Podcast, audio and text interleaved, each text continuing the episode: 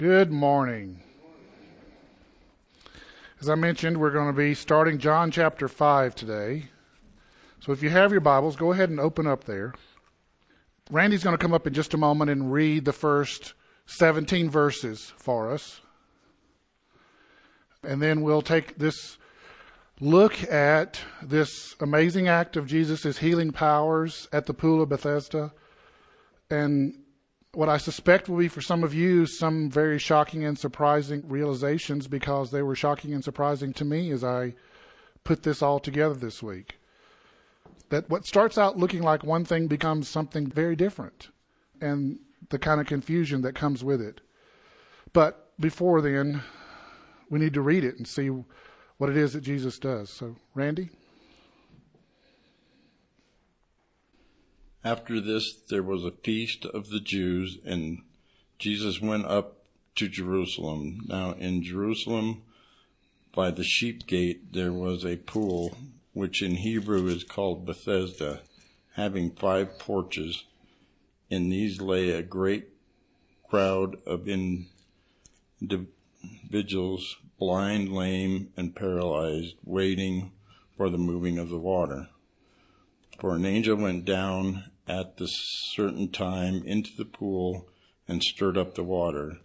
After the stirring of the water, whoever stepped first was healed of whatever disease he had.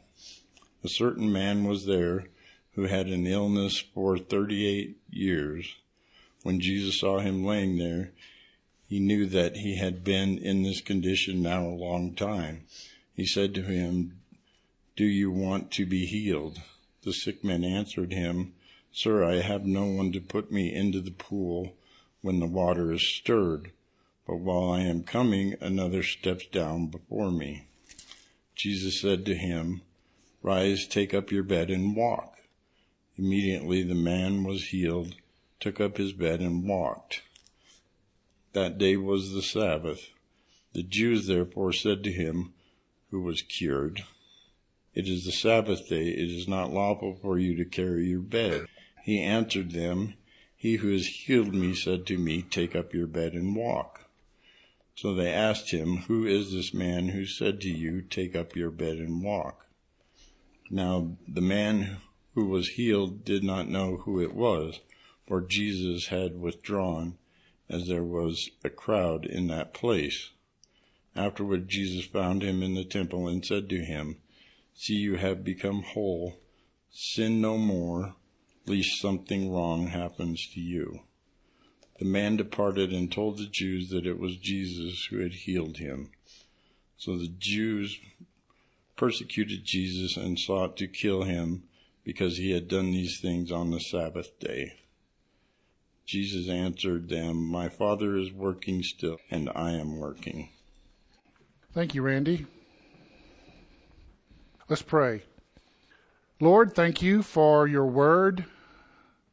Thank you for the richness, the robustness, the rotundness even of your word and the way it just projects forth from the page with authority as you say and speak.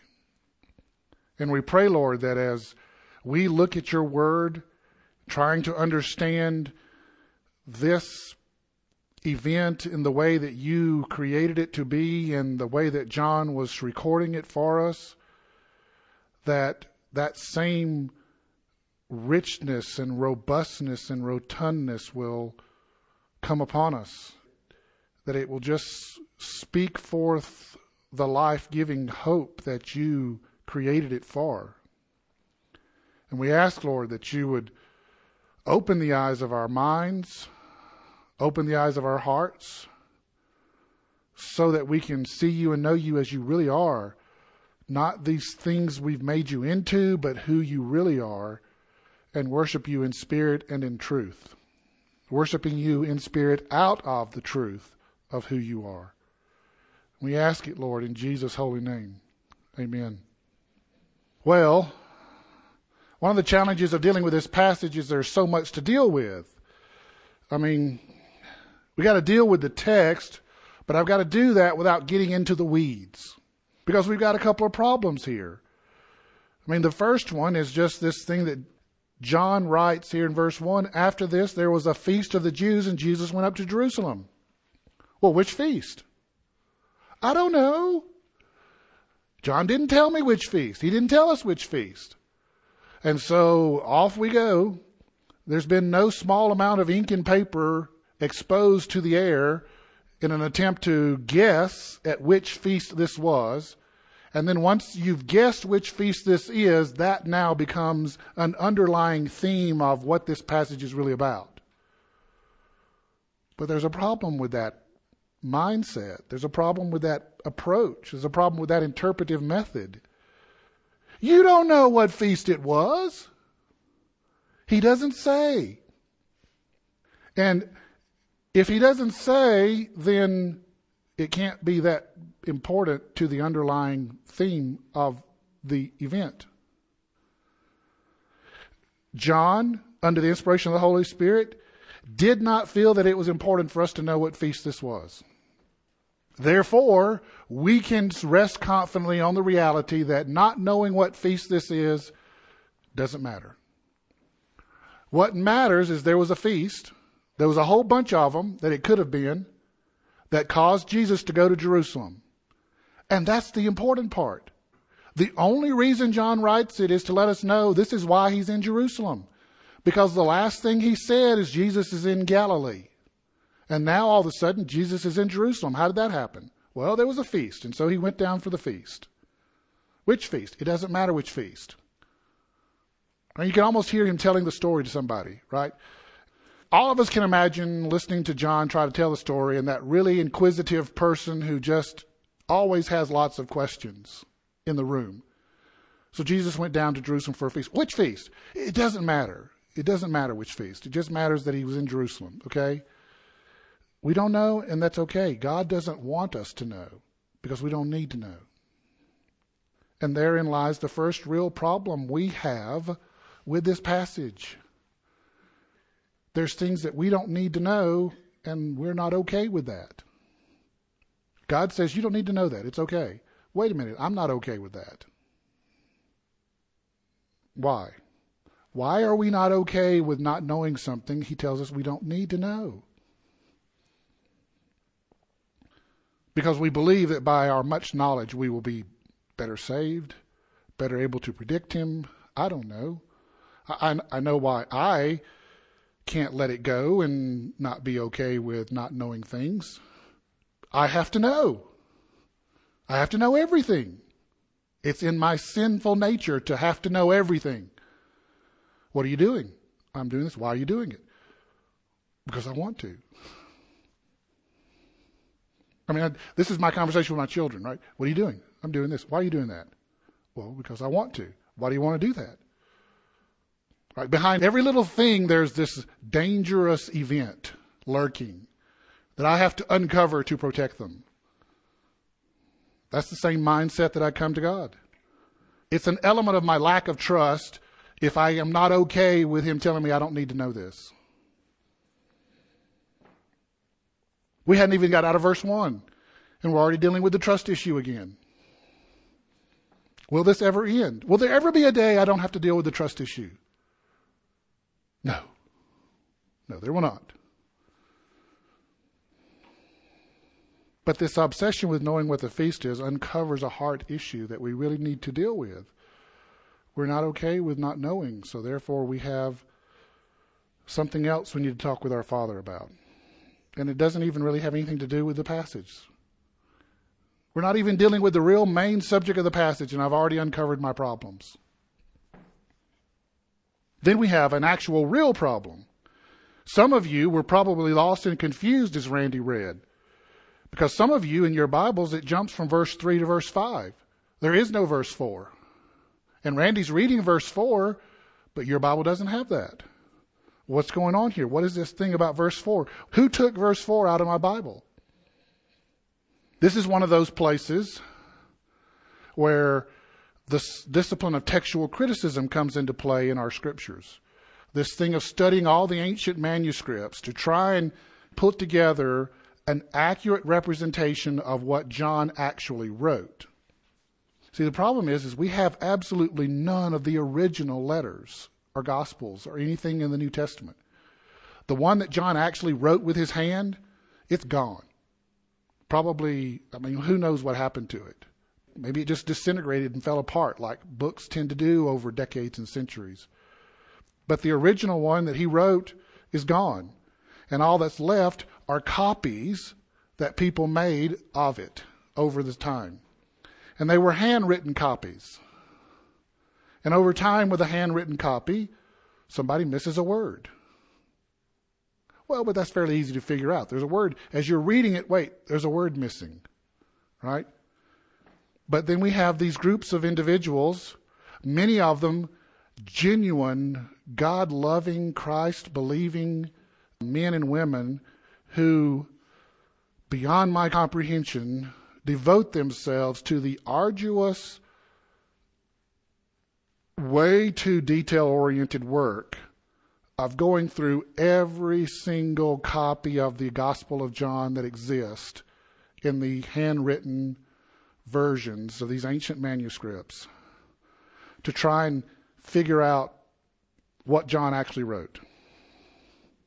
And that's what happens with verse 4. Our best evidence that we have to work with, John didn't actually write verse 4. The part about an angel stirring the water, and if you get into the water while the angel stirred and you're the first one in the water, John didn't actually write that. Because when John wrote his gospel, Everybody understood what was going on at the Pool of Bethesda and why. He didn't need to explain the angel part. But then, over the centuries, people far removed from Jerusalem, far removed from that practice, far removed from the cultic temple, cultic healing practice of that day, didn't understand what was happening. And so people would put a margin note in their copies explaining what it was. And then, as copies were made, someone decided just to insert that into the text as if John had actually written it. This is not somebody who had ill intentions. Obviously, look, it's, it's, it's a helpful explanation of what's happening, what's written in verse 4. It's just not what John wrote. And in this case, we don't mean in we don't lose anything by verse 4 not being there. Good scholarship, good New Testament scholarship has discovered this and can affirm it and tell us these things. And so it's not that big a deal. If your Bible has verse 4, don't worry about it. If your Bible doesn't have verse 4, just look at the bottom of the page because it has down there a footnote telling you exactly what verse 4 says. In fact, they even include the verse number in your footnote. For an angel of the Lord went down at a certain season into the pool and stirred the water, and whoever stepped into the water after the stirring of the water was healed to whatever disease he had. So it's okay. Don't worry about it. It's okay. I know it can be freaky, but that's the whole point of textual criticism. The point of it is not for these kind of things to come up and you and I to be afraid that we don't have God's word in its fullest reality. Textual criticism is about the exact opposite. You and I can have great comfort and great confidence that when we read our Bible, it's exactly what the original author wrote. Now, the subject of textual criticism becomes more important when we get to chapter 8 because there's a big problem there in chapter 8. And we'll deal more fully with this whole subject of textual criticisms and how we know that what is written is written, is really what the original author wrote, and we can have confidence in our Bible. I promise you, I promise you, we'll deal with this subject fully when we get to chapter 8. I may even have a special surprise for you that day, but we'll see. Our hands are full today just dealing with these 16 verses, apart from the textual issue of verse 4, which is really not that big a deal, right? right? We all, you can recognize that if it's not there, it's not that big a deal. What's really the big deal is what John was trying to tell us by writing this event into his gospel. The pools of Bethesda here in verses 2 and 3. That word Bethesda is really comes from the Hebrew word Beth Estadata. It was a word that describes the house of twin mercies. That's what the word means. Some Bible, some manuscripts and some ancient texts even had used the word Beth, Bethsaida. And the problem with Bethsaida is it doesn't really quite fit.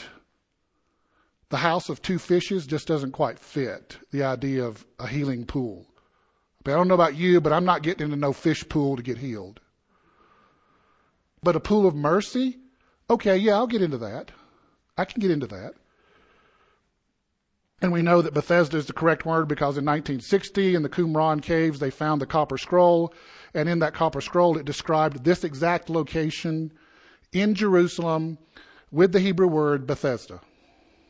So we know that's the right word. We know it's really the twin pools of mercy, thank God, not the fish pools. We know exactly where these pools are. Even today, you and I could literally walk right up to them today if we were in Jerusalem. They're just right off the northeast side of the Temple Mount, right in front of St. Anne's Cathedral. And they are huge. They are massive. Because of earthquakes and other events that have occurred in Jerusalem over the years, they've sunk down into the ground, but they're fully excavated. I mean, you have to go down like three flights of stairs, almost three stories from the ground level to get to them today. And there, one pool is as big as this whole building, and there's two of them. And you can even see the ruins of the five columns that are there, that were there originally. Two on each side of the two pools, and then one in the middle so that it could support a roof over the pools. It's just amazing. It's stunning. It's huge. They're just amazingly big. And in Jesus' day, these pools had developed a healing cult.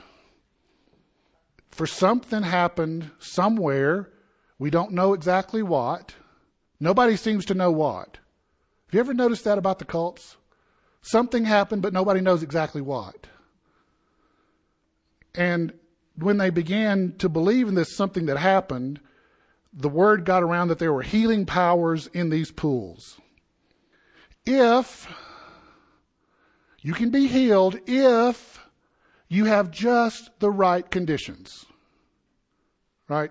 So, if it's just the right conditions are met, we can have this miraculous healing of a person's physical conditions. You got to be there at the pool, right? You can't be standing someplace else. You got to be at the pool and in a random moment that's completely unpredictable, the waters stir up. And when they do, if you're the first person in, you will receive a miraculous healing for your physical condition. But you got to be first, and you have to get in the pool after the water is stirred. You can't be in the pool already when the water is stirred. That doesn't count. You're disqualified from the healing miracle. Are you starting to get the twisted lie that this is? This cultic practice, this, this idea that if you just do things the right way at exactly the right moment, you get a miracle. Does that sound like our Father? No, no.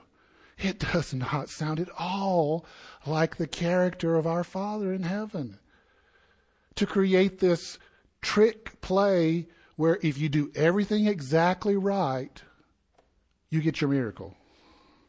This twisted lie that does not fit the character of God. Think about this for a moment. Think about how, look, I, I fully acknowledge to you in this moment that I'm a little bit more sensitive to this subject than others. But think about the torturous lie this is, how brutal this is to the emotions of the people around there. You can imagine how desperate these people were. You understand how desperate people are for physical healing from significant problems of blindness and lameness and deafness in our culture and society today, with all the miracles of modern medicine and the technologies that we have. You can imagine the desperateness in their day when they had nothing. They didn't even have wheelchairs. If you were lame, you didn't even. Can you think about this for a second? You're, you're physically lame. You, your legs don't work, and nobody's even invented the wheelchair yet. How do you get around? You don't. So you can understand the desperateness of these folks. You can appreciate how they just cling to anything that gives them the possible hope. If there's the most remotest possibility that I could be physically healed, I'll believe it. What hopelessness do I have if I don't believe in the myth? And this myth was particularly brutal. Think about this. You're a lame person there at the pool of Bethesda. You can't walk. The only way you can get there is to crawl as hard as you can on your elbows, dragging your dead body behind you. That dead part that's paralyzed from the waist down, you drag that behind you while you're on your elbows. Have you ever tried that before? Intentionally not letting your muscles work in your legs and hips and dragging yourself on your elbows? It's, I, I, it's not very fun. It's very unpleasant. But that's the only way you can get around. And so you're here at the edge of the pool, and the water gets stirred, and you've got to do that. But everybody's, the, the other folks that are there, the blind and the lie and the deaf, the blind and the deaf, they've got full mobility. They're going to beat you into the pool every time. You never, look, you're never going to make it.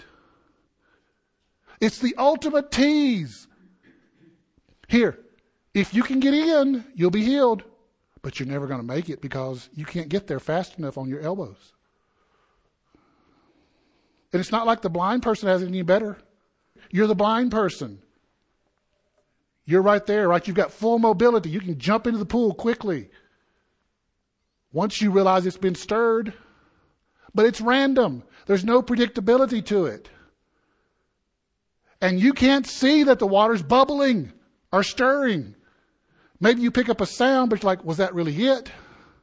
And then by the time your brain has processed it, you hear the splash of somebody else jumping in the pool. You're blind. You're never going to see it. You could get there, but you never will. Because somebody else will always beat you there. And then you have the deaf person. Right? They're the one who probably of all the all the invalids, the deaf person is probably the one with the best chance of getting in the pool first because they have full mobility and they have their sight. They're sitting there on the side of the pool, they're watching, they see it bubble up, they can quickly throw, jump up and use their legs to cast themselves into the pool. As long as they're looking. Remember, it's just random and unpredictable. If they happen to be looking off to the side or distracted or taking a nap, they're not going to see it happening. And their ears might pick it up, but again, somebody else beats them to the pool because they weren't paying attention. This is demonic. This idea of giving a person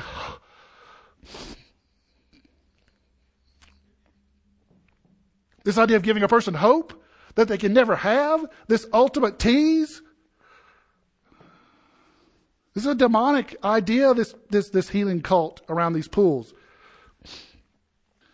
It's the ultimate tease. It's, it's, it's, it's satanic. It robs anything resembling God's truth from his people. And this is happening right outside the stinking temple. I mean, but in less of a distance between us and Castle Rock is how far this pathetic practice is taking place from the Holy of Holies. But that shouldn't really surprise us because the enemy always wants a counterfeit of the real thing right next to the real thing. And so he did. I guess it, part of me is just like perplexed how the religious leaders of Jerusalem could even let this happen, could even let this go on. If they had half a brain and they really believed what the Bible said, if they really believed what the Pentateuch, the law, and the prophets said, they would have shut it down. They would have told the people the truth and shut it down. But they didn't. I don't know why. So this demonic, satanic, cruel lie perpetuated just outside the temple. And in this man's case, for 38 years, hoping for a myth to be true. Always just out of reach. That's the counterfeit. The counterfeit is always just out of reach.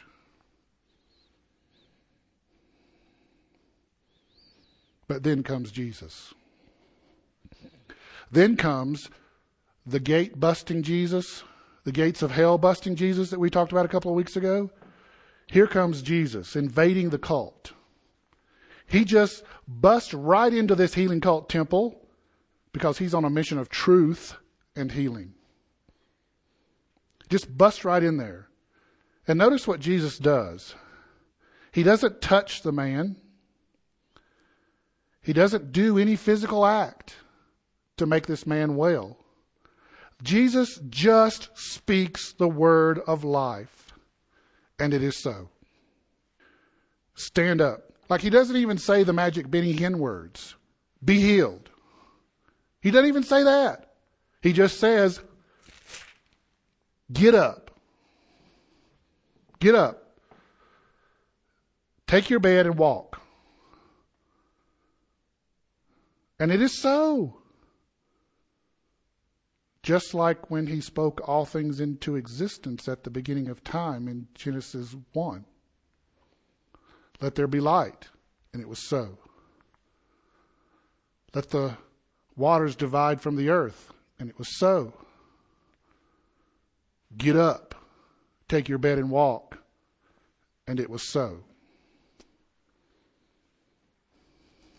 It was so.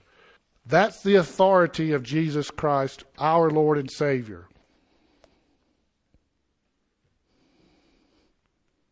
That He just speaks and it is so. You need healing? All, you, you, don't need, you don't need some kind of special cultic practice to get healed. You just need Jesus to say, get up. And then there's this whole issue that it's the Sabbath. That just doesn't seem to bother Jesus at all. He just busts right into the temple cult like he owned it and says to this man, Get up. And he's healed. And as we will see later, Jesus is tired of the Sabbath nonsense of the Pharisees and religious leaders.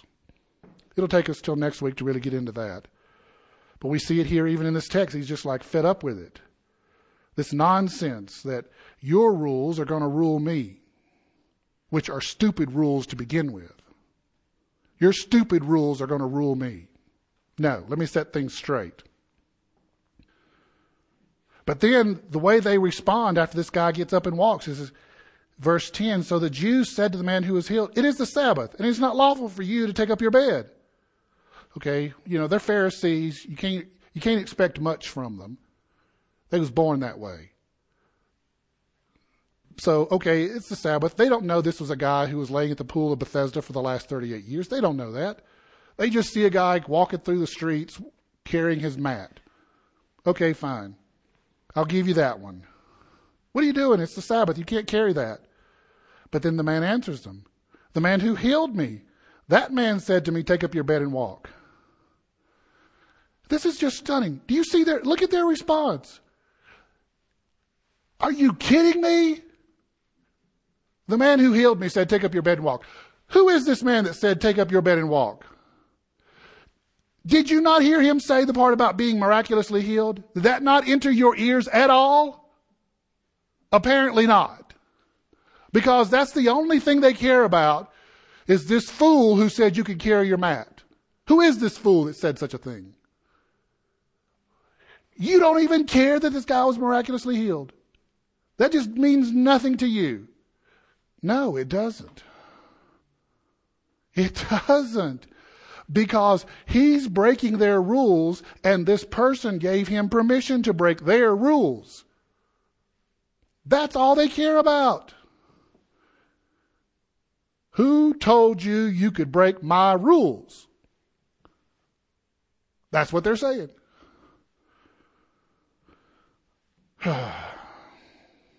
Just completely unconcerned or uncaring that an invalid was miraculously healed. They only cared that someone was breaking their rules. And then the Pharisees' response is just enough to pull your hair out by itself. Right? It is so pathetically stupid to have this response that we overlook this guy's response. I mean, what's up with this guy? Look at what he does. He throws Jesus under the bus. Well, who is this man that said, Take up your bed and walk? I, I, don't know. I didn't get his name. I don't know who he was. And then Jesus meets the guy in the temple and says, Look, see, you're well.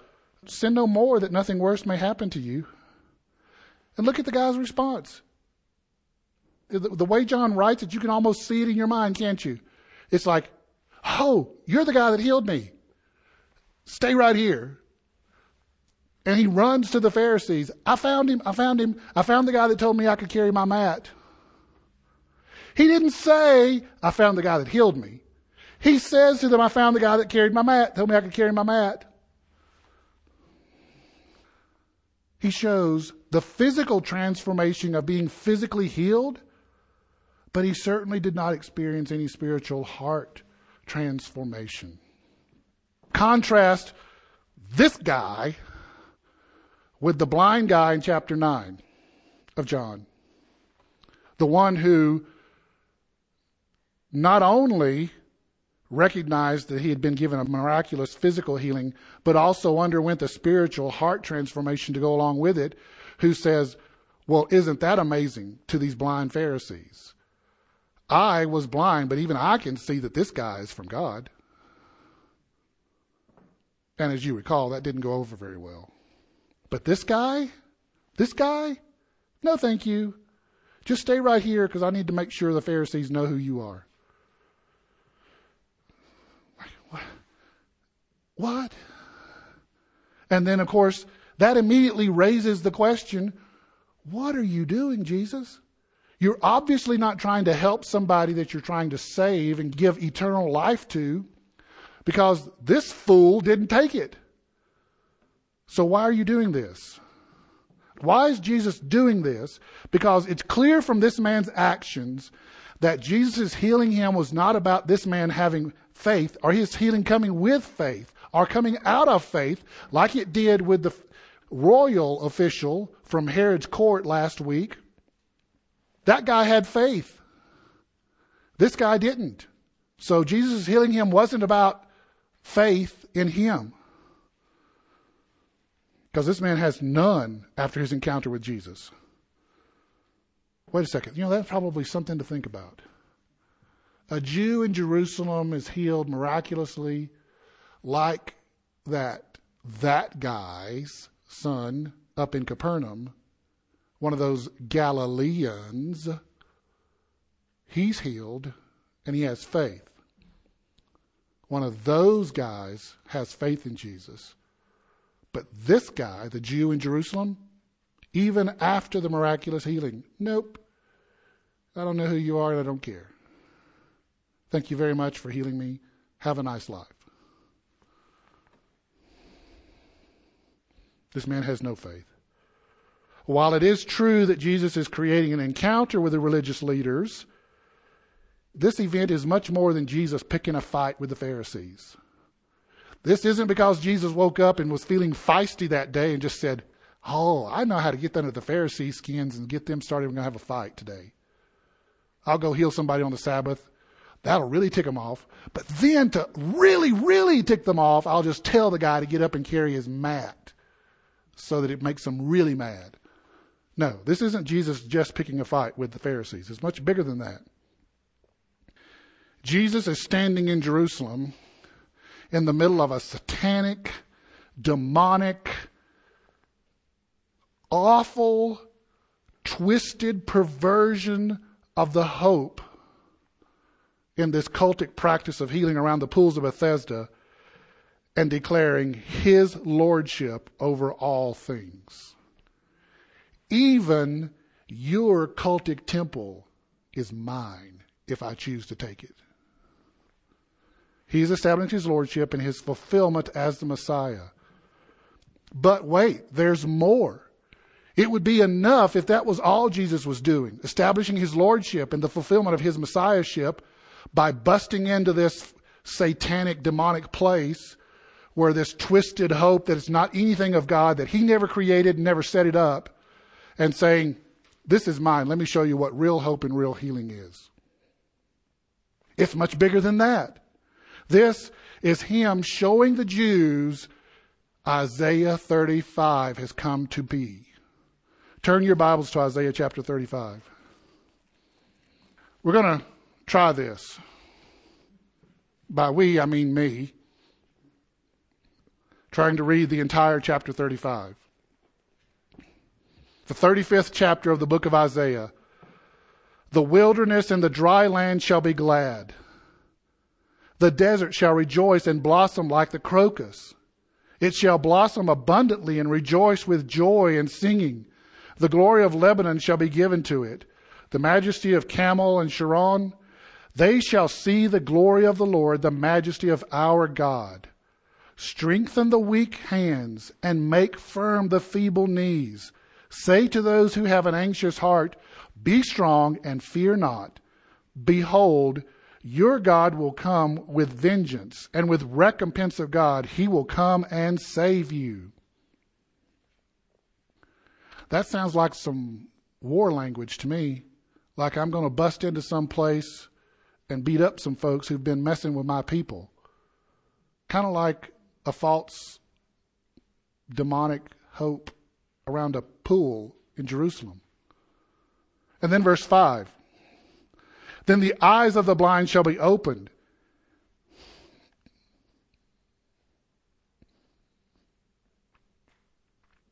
Uh, and the ears of the deaf unstopped. Then shall uh, the lame man leap like a deer, and the tongue of the mute sing for joy. For waters break forth in the wilderness, and streams in the desert. The burning sand shall become a pool, and the thirsty ground springs of water. In the haunts of jackals where they lie down, the grass shall become reeds and rushes. And a highway shall be there, and it shall be called the way of holiness. And the unclean shall not pass over it, and it shall belong to those who walk on the way, even if they are fools, they shall not go astray. Even if they are fools, they shall not go astray.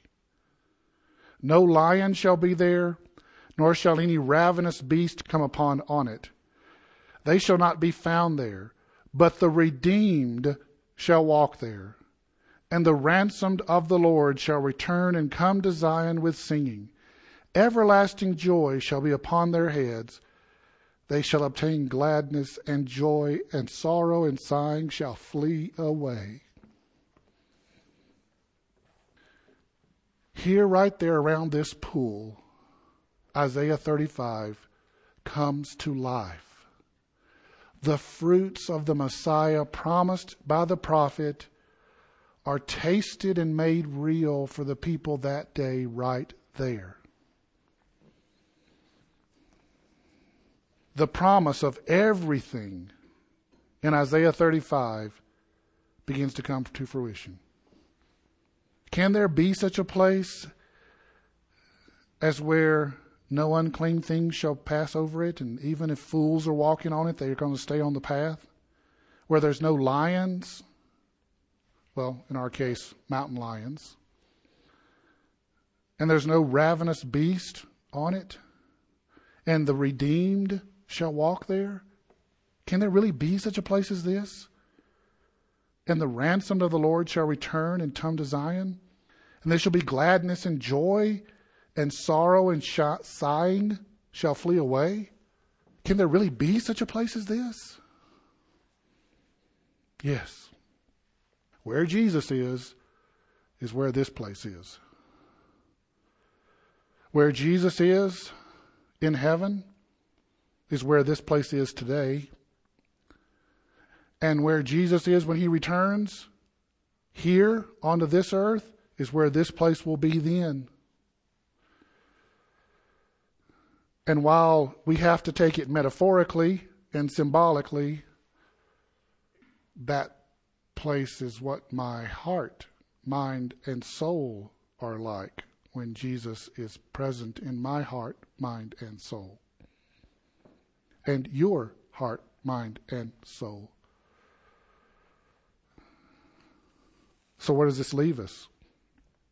It leaves us with this reality Jesus is Lord over all, and He rules everything He made.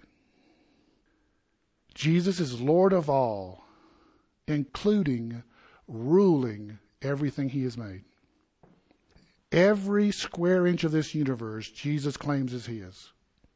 There is not one square inch of the entire universe, not just this city, not just this state, not just this continent or this globe or this solar system.